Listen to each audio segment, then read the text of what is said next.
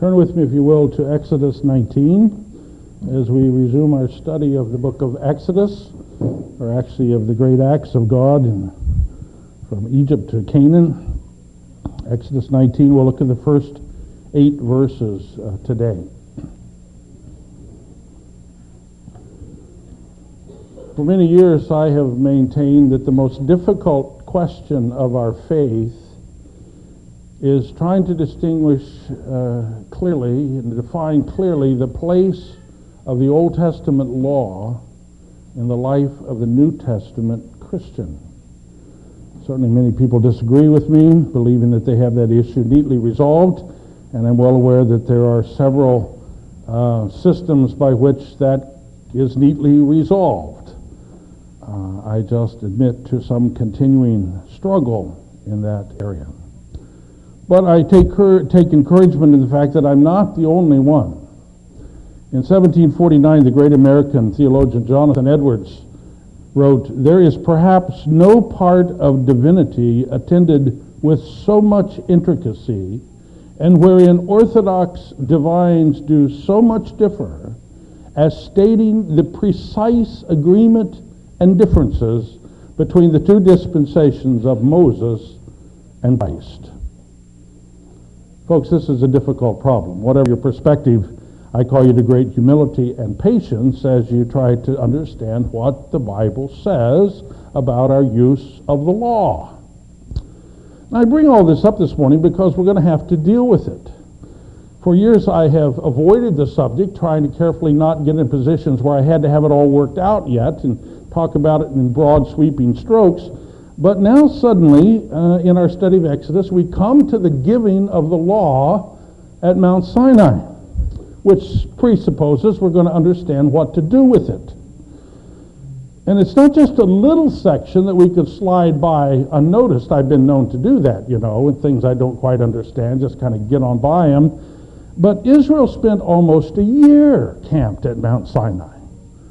Indeed, the rest of the book of Exodus, 22 more chapters, are the account of what happened in Mount Sinai.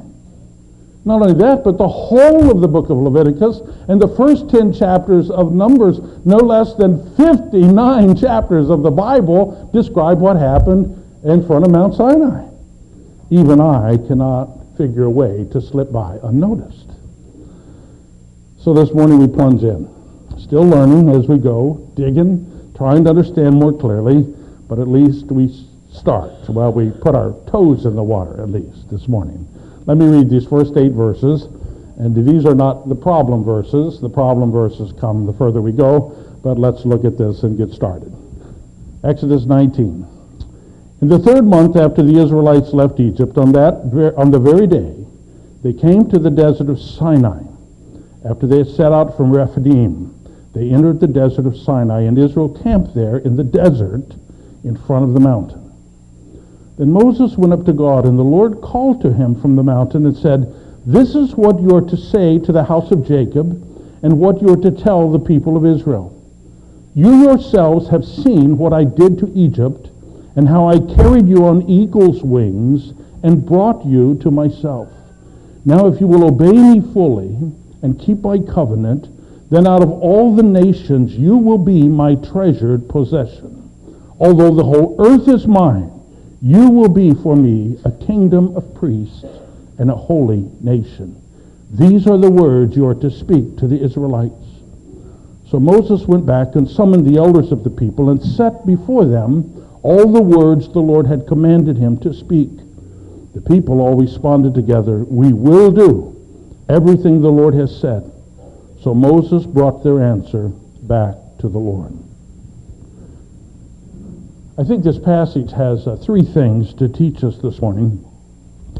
And uh, the first is this that pilgrimage comes first, then paradise. Pilgrimage comes first, then paradise. Since we've been away from Exodus for a few weeks, let me just review for a moment. God sent Moses down to Egypt to deliver the children of Israel who were slaves there, with the promise that he would give them a land of his own, a land of their own, a land flowing with milk and honey. through a series of plagues which God brought upon the Egyptians, and by miraculously dividing the Red Sea so that his people could walk through on dry ground, God defeated the Egyptians and delivered his people out of the slavery of Egypt. Then God began to lead them through the wilderness which lay between Egypt and the land of Canaan that promised them, providing them along, uh, for them along the way until in our text this morning they arrive at the foot of Mount Sinai. The problem is Mount Sinai is not the promised land. In fact, Mount Sinai is another very desolate place out in the middle of the wilderness. In fact, this is as far from the land of promise as they were when they left Egypt. They've not advanced one foot closer. What's God doing to them? Well, that's the first lesson we just need to learn as we address where they stand. God calls us to pilgrimage first, then to paradise. You see, this arrival at Mount Sinai is no accident. They are not lost. God and Moses have intentionally brought them to this place. Sinai is the first major goal of, uh, of Israel's journey. By bringing them here, God is keeping his promise that he made back to Moses in chapter 3 when Moses met the Lord in the burning bush. That was right here in front of Mount Sinai. And there the Lord said to Moses, I will be with you, and this will be a sign to you that it is I who have sent you. When you have brought the people out of Egypt, you will worship me at this mountain. And here they are a mighty horde of people gathered in this barren place to hear the word of God. And why did God bring them here? Why didn't he just take them to the land of promise? Because God was not just concerned to redeem them so they could live in freedom and peace in the promised land. He was concerned to make them into a community of worshiping, obedient disciples.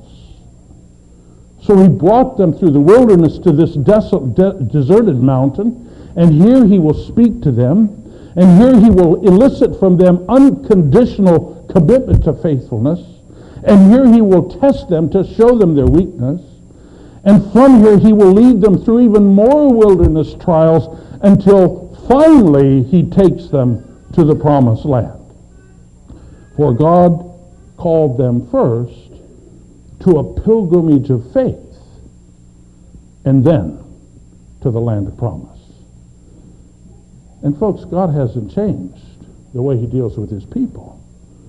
Through Christ, he delivers us from sin's bondage with the promise of eternal life.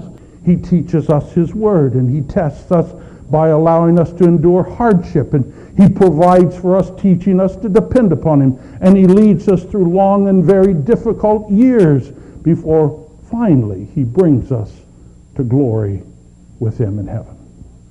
God's discipleship principle remains unchanged. Pilgrimage first, then paradise. Sometimes we have difficulty with that, don't we? We're tempted to question God's motives and question God's wisdom. Does he really know what he's doing?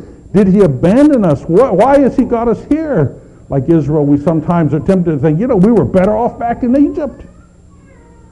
But folks, God brought his people out in the desert to meet him, to hear from him.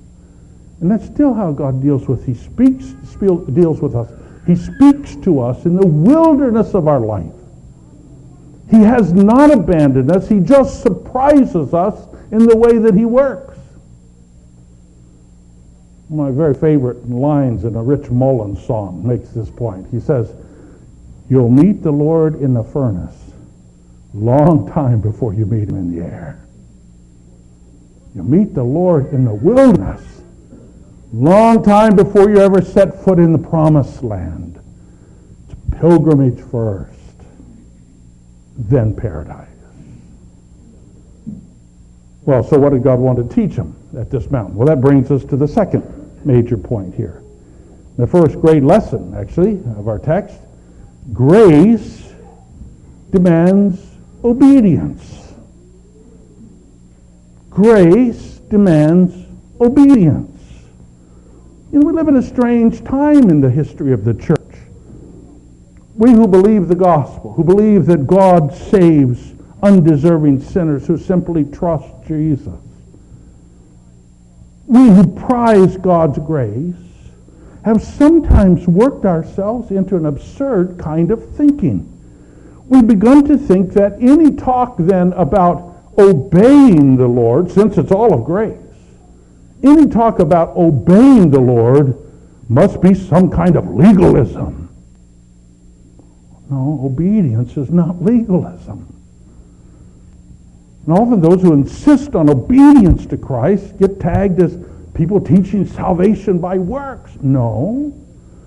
God's grace always demands a response of obedience. And we see that here in this passage. First of all, the Lord goes to great lengths as he speaks to his people to begin by uh, reiterating his great grace to them. In verse 4, he mentions three things he's done. Let me read it again. You yourselves have seen what I did to Egypt, number one, and how I carried you on eagle's wings, number two, and brought you to myself, number three. God's great grace. He delivered them from Egypt. He defeated their enemies. Did you ever think about it? The Israelites did not decide they wanted to be free and begin to uh, uh, raise an insurgency and, and uh, build up a rebellion and uh, begin to work against their leaders and oppose the government that oppressed them. And over years and years, as freedom fighters suddenly brought down Egypt, that's not what happened. God defeated Egypt while they stood and watched. God's been gracious to the children of Israel, defeating their enemies. And then he goes on to say he carried them out of Egypt through the desert.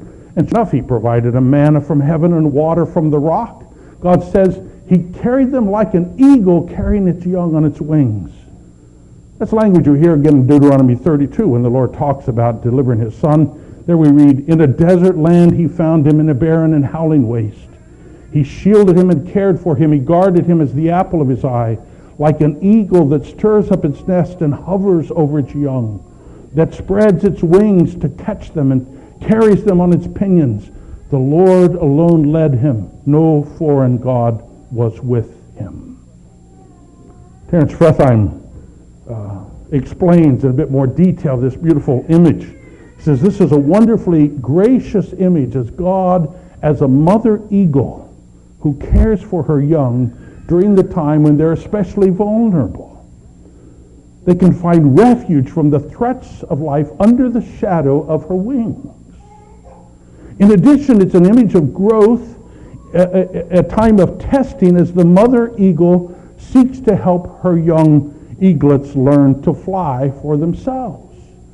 So she pushes them out of the nest so that they can try their wings. And when they flounder, she swoops down under them and bears them up on her own strong wings to take them back to the nest. That's how God dealt with his people Israel. He was gracious. He carried them as on eagle's wings.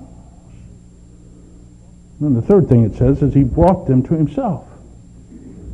What grace God had extended to Israel as they stood before this mountain.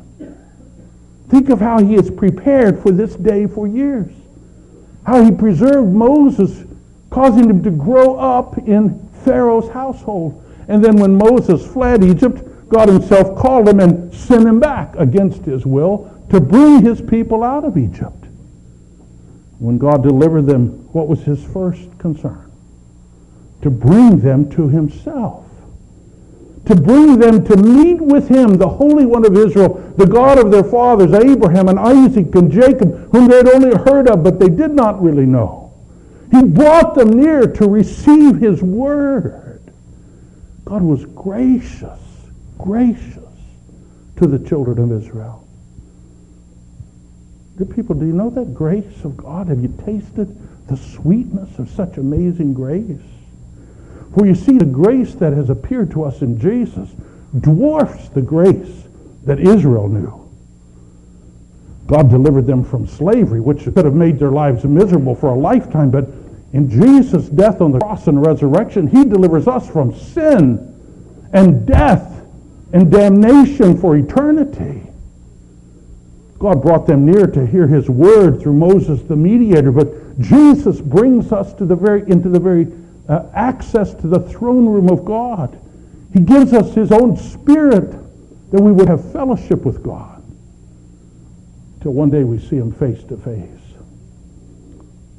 Grace which the children of Israel could never have imagined is held out to us in Jesus.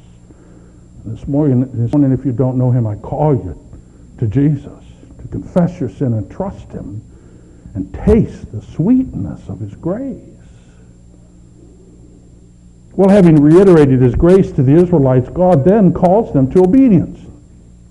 We heard about his grace in verse 4. In verse 5, he says, Now if you will obey me and fully keep my covenant. He absolutely requires obedience. This is not a labor contract. God's not saying, okay, if you'll do this and this and this, I'll pay you so much. That's not what he says. This is just the nature of God's covenant of grace. This is how personal relationship works. Relationship always involves responsibility. Terence Fretheim again. The matter is presented in personalistic terms. God says, I did it. I bore you. I bought you, brought you to myself, giving heed to my voice, keeping my covenant, being my possession. That which is called for on Israel's part is couched in language speaking more of personal commitment to God himself than in keeping particular commandments. God does not say here he will establish a relationship with them if they will obey him. It sounds like that at first, but think about it. He has already established a relationship with them. He already talks about his grace. Now he calls them to obedience because through obedience they will learn to be what he has called them to be. Just like the Apostle Paul tells us of God's grace in, his, in our lives and then calls us to walk worthy of our calling. Is he saying if we walk worthy enough, somehow we will be called of God? No, he's saying you are called of God, so walk accordingly.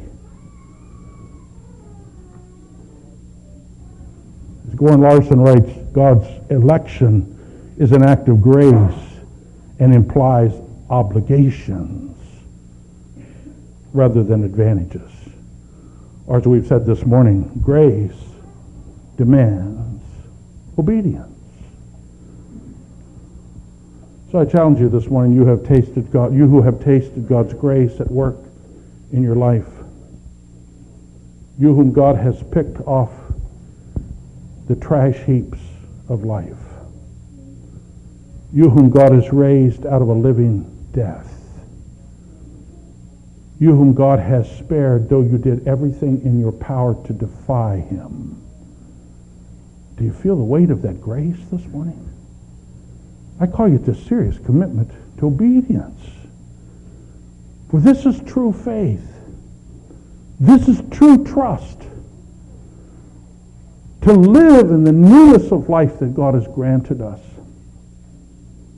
That was the Apostle Paul's testimony in 1 Corinthians 15. He admits his neediness. He says, I am the least of the apostles. I do not even deserve to be called an apostle because I persecuted the church of God.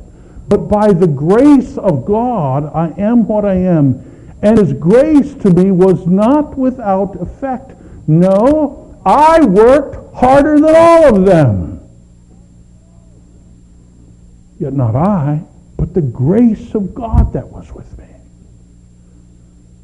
Grace demands a response of faithfulness, obedience. Well, finally, there's a third great truth that we need to learn from this passage. That is that God made us his peculiar people. God made us his peculiar people. Some of you may not appreciate me calling you peculiar. Then again, it fits better for some of us than for others. It's a biblical word, peculiar, not in this translation that we have in front of us probably. It's the word that the authorized version uses when it explains God's calling, which is mentioned here. We read it in 1 Peter 2 9. This is the older translation. But ye are a chosen generation, a royal priesthood, and holy nation, a peculiar people. Actually, peculiar is the old way of saying a distinctive people. God has called us to a distinctive role. He's made us a special, distinctive people. I just like the sound of the old word because it picks both God's call of distinction and the world's disdain for our distinctiveness, for the world considers us rather peculiar. But God made us his peculiar people. Now, verse 5 and 6, the Lord gives Israel three descriptions of this distinctive or peculiar calling. He calls his people his treasured possession. He calls them a kingdom of priests. He calls them a holy nation. And the wonderful thing about this is that in 1 Peter chapter 2, the Apostle Peter, writing to Christians like us, uses exactly the same three descriptions to describe us. So what God says to Israel applies to us. Let's talk about each one of those three for a moment. So we think about what it means to be a peculiar people. First, God calls his people his treasured possession. The Lord says here, although the whole world is mine, you will be my treasured possession. Here the issue is one of our identity. Who are we? To whom do we belong? Whose name do we wear? The truth is, we enthusiastically sport all kinds of labels.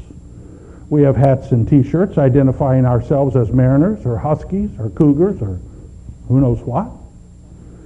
We fill our cars with bumper stickers identifying ourselves with this political candidate or that or this cause or that. Some of us wear our ethnic identity very publicly. Some of us fly American flags in front of our house saying who we are. But here we see that God trumps all those identities which we take to ourselves. And God says, No, first of all, you're mine. You are my treasured possession. John Durham explains the picture. The image presented is that of the unique of a unique and exclusive possession. The crown jewel, the masterpiece, the one of a kind piece. God calls us his peculiar, personal treasure. That would prove to be an important thing for Israel to remember, remember for the years to come, for they would be pulled in many different directions, enticed to serve many different gods. But they were never to forget who it is that delivered them and bought them and claimed them as his own. And folks, we're no different. Christ bought us by his own death and resurrection. He has called us his treasured possession. Indeed, he calls us his precious bride. We have no right to take up any, any identity, to nurture any relationship that competes with him. As the Spirit says in 1 Corinthians 6, you are not your own. You were bought with a price. Therefore, glorify God in your body and in your spirit, which are God's. God's peculiar people, his treasured possession. Second thing, God calls his people a kingdom of priests. This may be confusing to us because the Old Testament has lots to say about priests. But the whole priesthood of Israel had not been established yet. God said this to his people. So he's not addressing that special priestly role of people who were from the tribe of Levite or descendants, uh, Levi or descendants, of Aaron. Here God is addressing, he's describing the role of his people in the world at large. What is our role vis-a-vis the world?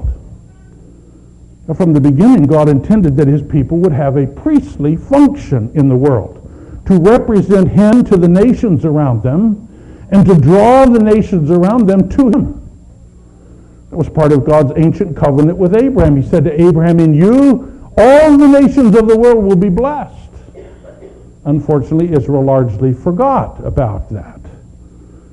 Thought that their special calling just made them better than everyone else. Peter Enns explains, as we so often see in the Old Testament, whereas God has created a people to be a means of reconciling the nations, by their disobedient contact, they re- conduct, they rather became a byword, an object of ridicule by the nations. Rather than redeeming the nations, Israel, by rejecting the God who saved her, became a laughing stock. As a result, the nations will be less attracted to the true God than before. But God has called them to be a kingdom of priests in the world. And folks, that's still his agenda for us.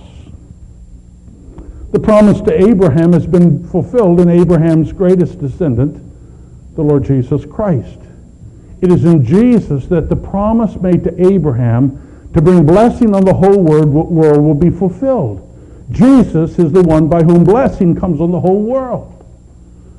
Jesus is the one who it says in Luke 2 was born to be a light to the nations. So now God calls us who are in Christ a royal priesthood, a kingdom of priests, because our task is to show forth his glory and to draw people from every nation to know him. That's a priestly work. God made us his peculiar people, his royal priesthood.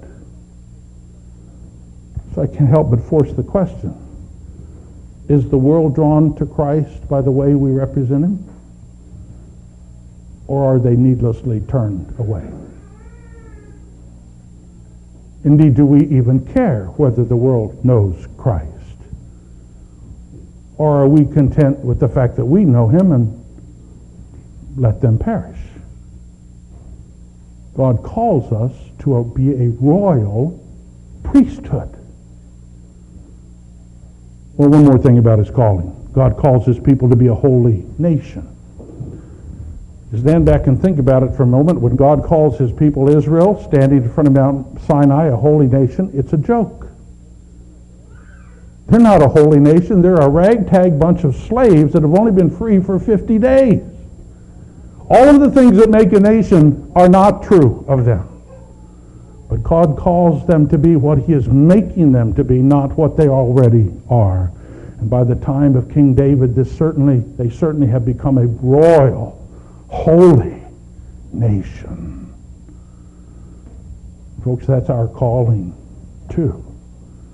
Well, God does not call us to crank up a political party and to compete in the nation in, the, in, in, as another nation in the world. He calls us to learn to be citizens of the kingdom of God that permeates all the nations of the world. Terence Fretheim notes, the language of nation rather than congregation draws in all aspects of life as pertinent to the fulfillment of God's promise, not just the specifically religious. Christ is exalted to the throne of God. He is the King of kings and Lord of lords, and he calls us to live out his life as his holy nation, as citizens of the kingdom of God, that we might see his rule extended to the end of the earth. You see, God has made us a peculiar people. Have we come to grips with that? This is our identity. This is our mission. God has given us a distinctive calling. We're his personal treasured possession. We're a royal priesthood called to minister to this world.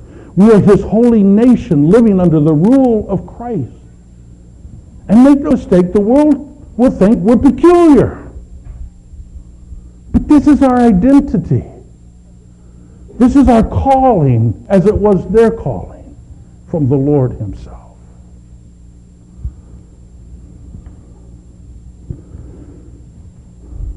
As we progress through the giving of God's law at Mount Sinai, we're going to hear many things that applied to Israel in a different way than they apply to us. But here at the beginning, as God addresses them, not in the context of the new Mosaic covenant that he's about to establish, but in the context of the existing covenant of grace that he had revealed in Abraham. There's little difference between them and us. God's plan is still the same. Pilgrimage, then paradise. Grace still demands obedience. And we, like them, are God's peculiar people. Amen. Let's pray. Thank you, Lord, for your word. And though there are huge parts of it that we don't completely understand, we thank you that you've made yourself known to us and that we understand a lot. Indeed, Lord, we understand more than we've learned to live. And so I pray that as we go through these things, as we think about what you've said here to your people, that we would learn not just to know what the words mean, but that we would live it. Feel the weight of the truth that you've spoken to us this morning. Father, you've said that your word is like seed that gets planted, planted in the ground, sometimes to grow and bear much fruit, and sometimes to get choked out and snatched away. We pray that your word planted in us this morning would bear fruit, would find in our hearts fertile soil, and would change us from the inside out. In Jesus' name we pray. Amen.